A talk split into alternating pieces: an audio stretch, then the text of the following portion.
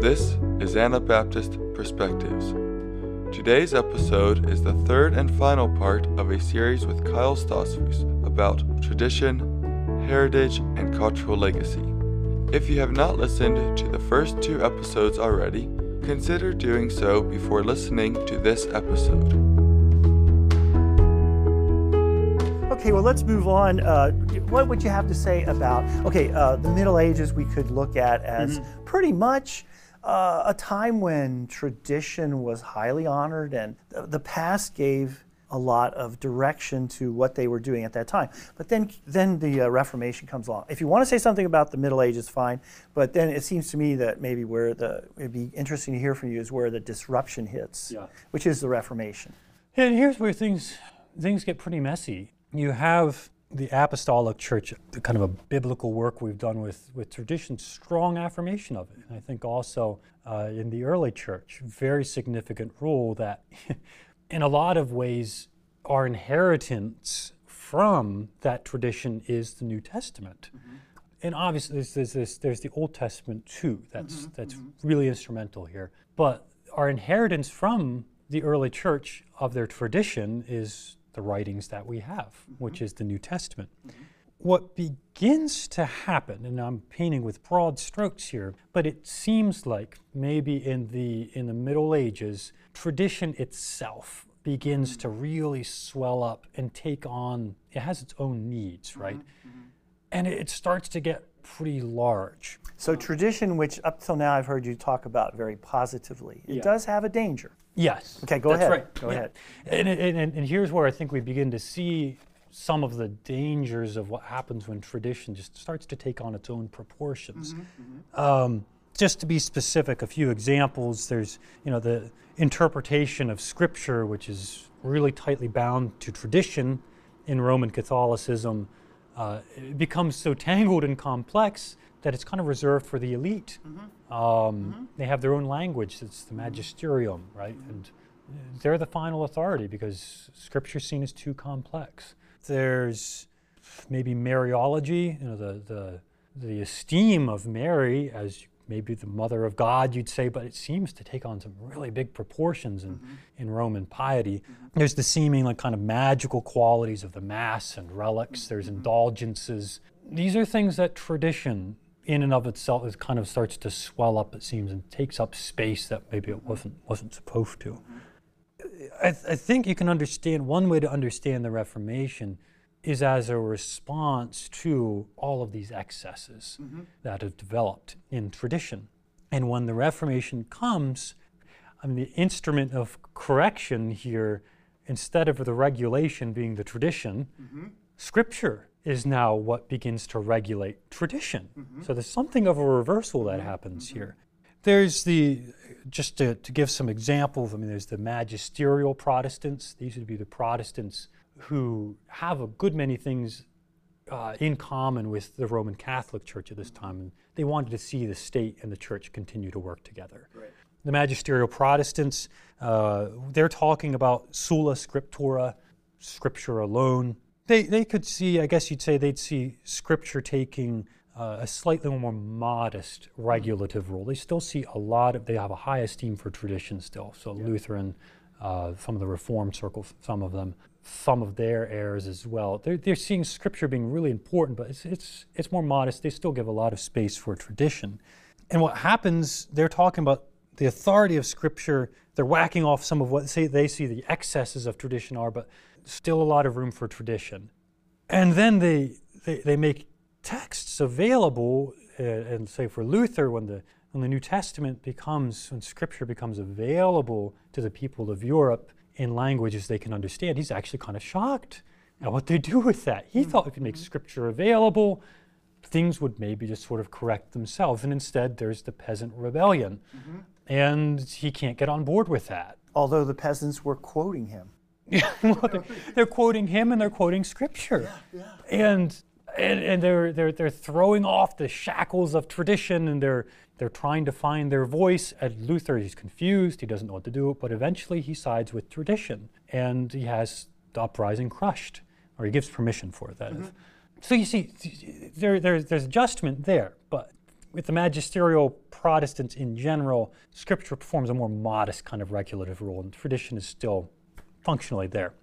The Anabaptists, they come down uh, more decidedly on the authority of Christ and on the authority of Scripture. They're seeing in Scripture the, the sources, you know, and the sources, I think, that they had of the early church, but also with the, the resources that they had around them in their culture. There's, you know, Benedictine culture, there's some sources of, of, say, German spirituality that they're looking at, and they're drawing from all of these resources, and they're, they're kind of working with them, and they see this, this blueprint, maybe especially in the New Testament, for, for kinds of communities. Mm-hmm. And they see, they see a social form that the gospel is taking, and, and they, they begin to live this out in some a really exciting wave. Through the, the Holy Spirit, I guess you could say, uh, these communities that they're forming, they, they see themselves as part of, of part of God's new creation in the world. They're part of God's people. And, mm-hmm. and here these lively communities are, and they're part of God's new creation. And they have their own goals. Mm-hmm. I mean, they have their own methods, their own ways of doing things that sets them apart from the magisterials. And they have their own distinctive ways of being in the world. You see, you see here something of a rejection, I think, of at least the medieval Roman Catholic tradition. Mm-hmm. And there's also some distinction here from the magisterial Protestants mm-hmm. because of their willingness, the magisterials, to use coercive force mm-hmm. and to align with the state. There's something interesting happening here real quick, uh, there's two things I want to ask you about on this. Uh, you made a seeming distinction between authority of Christ and authority of Scripture, as you were just talking a bit ago. Did you mean it that way, or did I just hear more than you were talking about the Anabaptists? Yeah. Uh, and and uh, is there a distinction uh, in your mind? Don't have to go into much detail, and then I have another question about the, the Anabaptists and yeah. tradition. Well, it's an important question. I wouldn't make a distinction there. There is the truth of Scripture is how truthfully it testifies to Christ. Yeah. And it does so. Yeah. Consistently and throughout the entirety of Scripture, mm-hmm. I think you'd say mm-hmm. it's pointing to Christ. And it does that uniformly, mm-hmm. it does that consistently, and it does that truthfully. Mm-hmm. You don't want to collapse the two and say that, say, the New Testament and Jesus are the same thing, mm-hmm. Mm-hmm. but it's always witnessing truthfully to Christ. Witnessing to Christ, yeah, very good. Now, you mentioned these uh, Anabaptists came up with new social forms. Mm-hmm. Uh, I'm going to ask you a question about something that has always intrigued me a lot about the Anabaptists and in, indeed the early uh, Christians. The uh, Anabaptists were very insistent that the earth is the Lord's and the fullness thereof. And that became a key economical uh, economic concept for them. Do you have anything to say on that? This, this is kind of a shot out of the blue. so if not, that's fine. But I've always been impressed by the Old Testament and what it says about economics and how the Anabaptists uh, approach economics very different. They were so different from the average medieval uh, person that they were accused of being communist, which was not true. Mm. But well, unless they were Hutterites. But uh, so you ha- if you have something on that, fine. If not, um, because this would be a way that they were actually plugging into the tradition, yeah, yeah. but they were also countering that more recent medieval tradition, I think you really made a good point there that something happened in the Middle Ages. It didn't destroy everything as far as tradition, yeah. but it took the train off the track mm. and it needed to get back on. Uh, but anyway, so if you had anything on the economical uh, economic section, uh, that's okay. If not, we'll, well go you. You hear this, you know, the earth is the Lord's. It's it's picked up really frequently by the Anabaptists, and especially see it in court records, mm-hmm. which is where it would have been recorded. But they're they're mm-hmm. they're using this other places as well. Mm-hmm.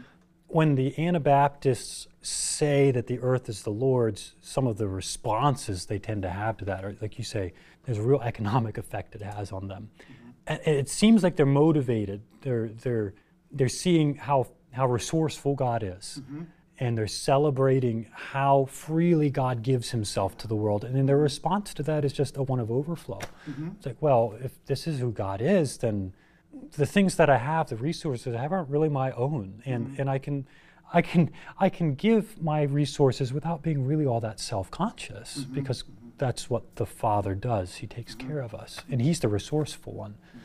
Uh, for me that also helps me to understand how free they are with their lives. Yeah. I mean, it's If the earth is the Lord's and they're his new creation, what the Father does with them, that's up to him. And, mm-hmm. and they, they become really free with themselves. And I mean by that, very, very self giving and very open to being humiliated, even in ways that well, it's, it's, hard to read sometimes. Yeah, yeah. Well, very good. Let's uh, move it forward. So, do you, what do you have to say about what is passed on or the this greater thing that we have, uh, tradition, whatever you want to call it? Mm. What about in the more contemporary world? So, let's say anywhere in the last 200 years, uh, what would you like to say about how the church has uh, looked at and worked with tradition? Well, I think uh, I'll just highlight two, two possible responses to tradition that, that seem, and both of these probably negative responses that the church has tradition. There's, there's a lot of positive response here too. Mm-hmm. Two negative possibilities, say in the last 200 years, might be this. The one is this heritage of modern scholarship that it tries to so thoroughly minimize tra- tradition mm. that not only does it just want to get back to, say, the New Testament, it wants to go further back yet. Mm-hmm. And there's a real suspicion of what we would just consider to be Orthodox Christian teaching. Mm-hmm. Mm-hmm.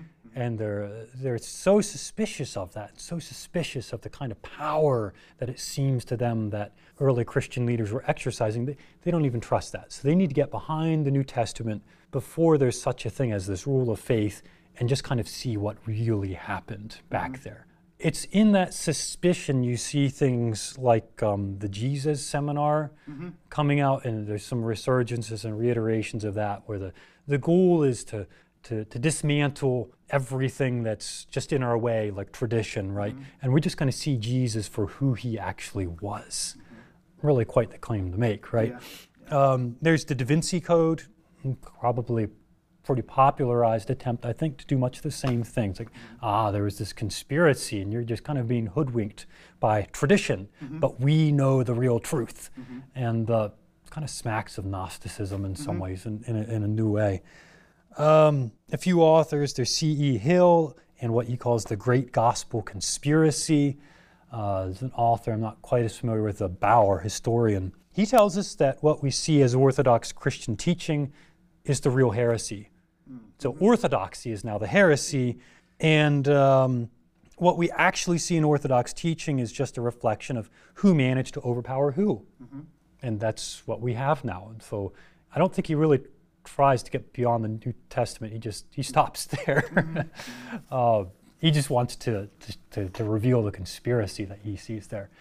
So that's that's pretty extreme, but that is that's one possibility we can move toward is just to try to dismantle the whole thing and throw it out mm-hmm. because tradition is just suspicious, it's just power mongering. Mm-hmm.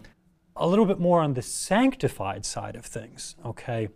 I would say that within the church, there's still, you know, within the Christian church, there's there is a lot of suspicion of what tradition can actually do for us. The same, a lot of suspicion about what we could actually learn from history. This is backing up further than, say, 200 years, but you could see some of this as an inheritance, perhaps, of a number of groups, but of one group in particular, is pick on a little bit, would maybe be the Puritans. Mm-hmm. They, they've got two problems to overcome. The first is that they, they really do not appreciate the excesses that they see mm-hmm. in Reformation churches, much less the Roman Catholic mm-hmm. Church and they're very critical and sensitive to that. Mm-hmm. So they just go back to kind of a lockstep interpretation of the New Testament. Mm-hmm. And whatever's not in there is excluded. Only things that are permissible in Scripture are those explicitly stated. Mm-hmm. Okay? It's a very strong way to try to lop off any excesses, which they say a lot of them, mm-hmm. and return to what they see as New Testament Christianity. The other difficulty they have is this enormous disconnect, or really, a, it's, it's as though human and divine wills are actually fighting with each other. That's something they get from Calvin, you could say. Mm-hmm.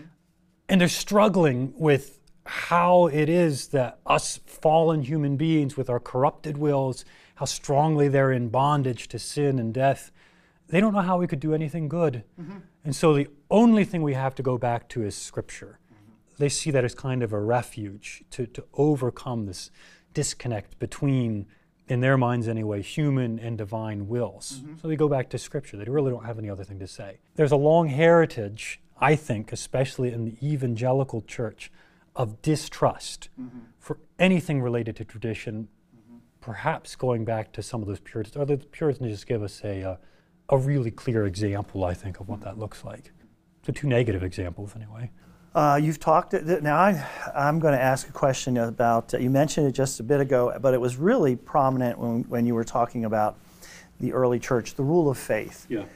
Uh, the, to me, that's a very important thing, and one of the things that developed out of it was the creed. And uh, and for me, uh-huh. the creed. Do you have anything to say about creedal proclamations? I won't say what I would. I mean, uh, for me, they're very important. But do you have anything to say uh, about the Nicene Creed or the Apostles' Creed, which both of which would have their roots in the rule of faith. It seems so important to try to appreciate what the church is trying to accomplish with mm-hmm. things like the creed, especially Nicaea. Mm-hmm. For myself, I've come to, I mean, when you understand the challenges that the early church was facing, and sometimes it seems like the unlikelihood that it was going to survive. Mm-hmm. very turbulent times, mm-hmm. opposition without, opposition within, mm-hmm. and Christ is there in the middle saying, I will build my church, and he's mm-hmm. dead serious about that. Mm-hmm. What I see in the creeds is the church's response to some of these challenges, mm-hmm. but the point of it again isn't just to make formulas, okay? It's not to pin God down it's actually to maintain the space mm-hmm. where we can actually celebrate and enjoy God, life as some of God's creatures and respond in the kind of repentance mm-hmm. and faith that we need. Mm-hmm. So there is some boundary setting there, sure. Mm-hmm. And there is some, some kind of condensing of what we've learned about God mm-hmm. through Christ and through his mm-hmm. interaction with us. But it's, they're not intended to be a substitute somehow for, for the rest of things. So you have to be careful how you approach them, I think. Mm-hmm. But um, when, when we approach the creeds in the way that I think they were intended, in the function they were intended to have, mm-hmm. we should be able to appreciate them mm-hmm. for what they are. Mm-hmm. And you can, I mean, there's, you can go off and there's, sure there's Nicaea in the 300s, you know, how far do we want to go? I'm going to stop short of, say, scholasticism or something like that. Yeah. I think we pretty much exhausted it by then, but yeah, an appreciation of the creeds feels appropriate. Did you have anything else you want to say about our, our larger heritage that we've been given? Huh. I think I think one of the one of the points I just need to make is everybody has a tradition. Mm-hmm. Okay, the the people who are trying to dig underneath tradition and get beyond the text of, or behind the text of the New Testament, that's a tradition. Mm-hmm. Okay, it's one that's self-obsessed. Mm-hmm. It's one that is ultimately self-defeating. Like Chesterton says, just busy undermining its own minds. Mm-hmm. Where do you stop? Mm-hmm. The Christian traditions who claim to reject tradition, well, that too is a tradition. Mm-hmm. And, and this, this is a little, this is somewhat critical, but I, I think what I would say to, to either kind, to, to, any tradition that's trying to reject tradition, is what mm-hmm. usually tends to happen is that there's just a lot of discussions that are cleared off the table. Mm-hmm. And that's all that's actually happening. Mm-hmm. There still are all of the assumptions and liabilities and strengths mm-hmm. of tradition that are present there. Mm-hmm. We just can't talk about them anymore. Mm-hmm. They're kind of submerged or hidden. Um, so my response to, too, to, anybody, you know, claim that you're living without tradition, well, you are. Mm-hmm. Everybody has a tradition. The most destructive traditions that are there claim not to be traditions. Our job is many times to excavate a little bit behind and say, well, there's, there's actually continuity here. This is a tradition to here are the strengths, here are the liabilities, and especially as Christians to come to our own tradition, not being self absorbed in it, mm-hmm. uh, not elevating it too highly, but then we can actually talk about it mm-hmm. and recognize it for what it is and bring it to the Word and have Him evaluate and judge mm-hmm. and work with us where we're at. But it's a much stronger place to be, I think, than to claim that there's no tradition. Well, I will agree with you on that. So thank you, Kyle, for this uh, discussion, and uh, uh, thank you for tuning in.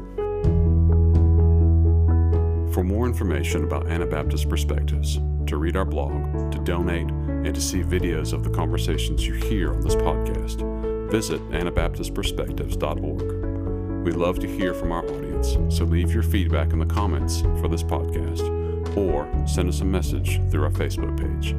Thank you for listening, and we'll be back next week with another episode of Anabaptist Perspectives.